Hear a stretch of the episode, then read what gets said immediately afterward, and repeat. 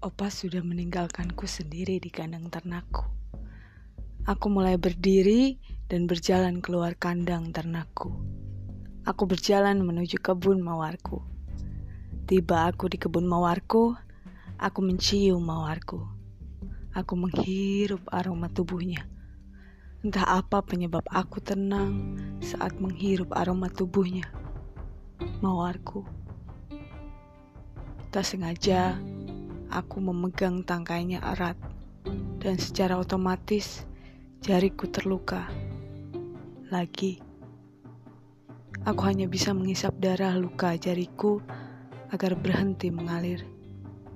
Karena aku tahu mawarku pun tak akan bisa melakukan apa-apa. Sebaiknya kamu ndak usah merawat mawar itu lagi, Cuk. Kau sudah terlalu sering terluka karenanya. Tiba suara opa terdengar di belakangku. Lebih baik kita menanam jagung, Jo. Tak perlu waktu lama untuk menunggunya berbuah. Opa melanjutkan bicaranya. Aku diam sejenak. Opa melarangku untuk merawat mawar ini.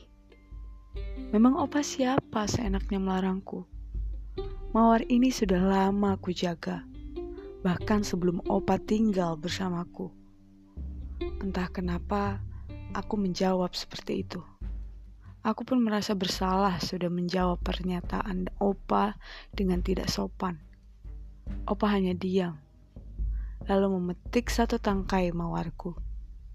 Opa mengambil duri mawar itu dan menggoreskan ke jarinya. Opa, apa yang Opa lakukan? Jangan dengan sengaja melukai jarimu dan menggunakan duri mawarku, opa. Kau lihat, siapa saja bisa terluka karenanya.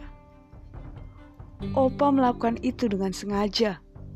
Opa tahu mawarku berduri. Opa hanya ingin membuat mawarku merasa bersalah. Kau membelanya seakan dia sudah melakukan banyak hal untuk muncul. Iya, Memang dia sudah melakukan banyak hal untukku. Dia membuatku tenang saat aku menghirup aroma tubuhnya. Sedangkan Opa, apa yang Opa lakukan? Apa yang Opa sudah lakukan untukku?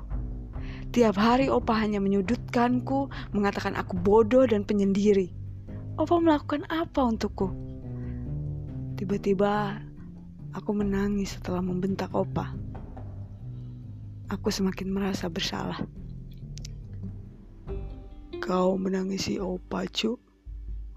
Opa tahu kamu menyayangi Opa. Tidak usah so tahu apa. Menangislah sepuasmu, Cu. Mawar itu memang indah.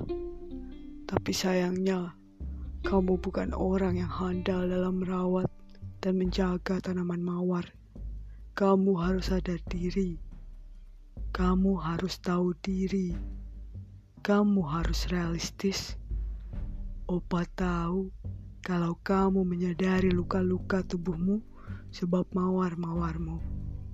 Jangan menyangkal bahwa kau memang tidak pantas merawatnya.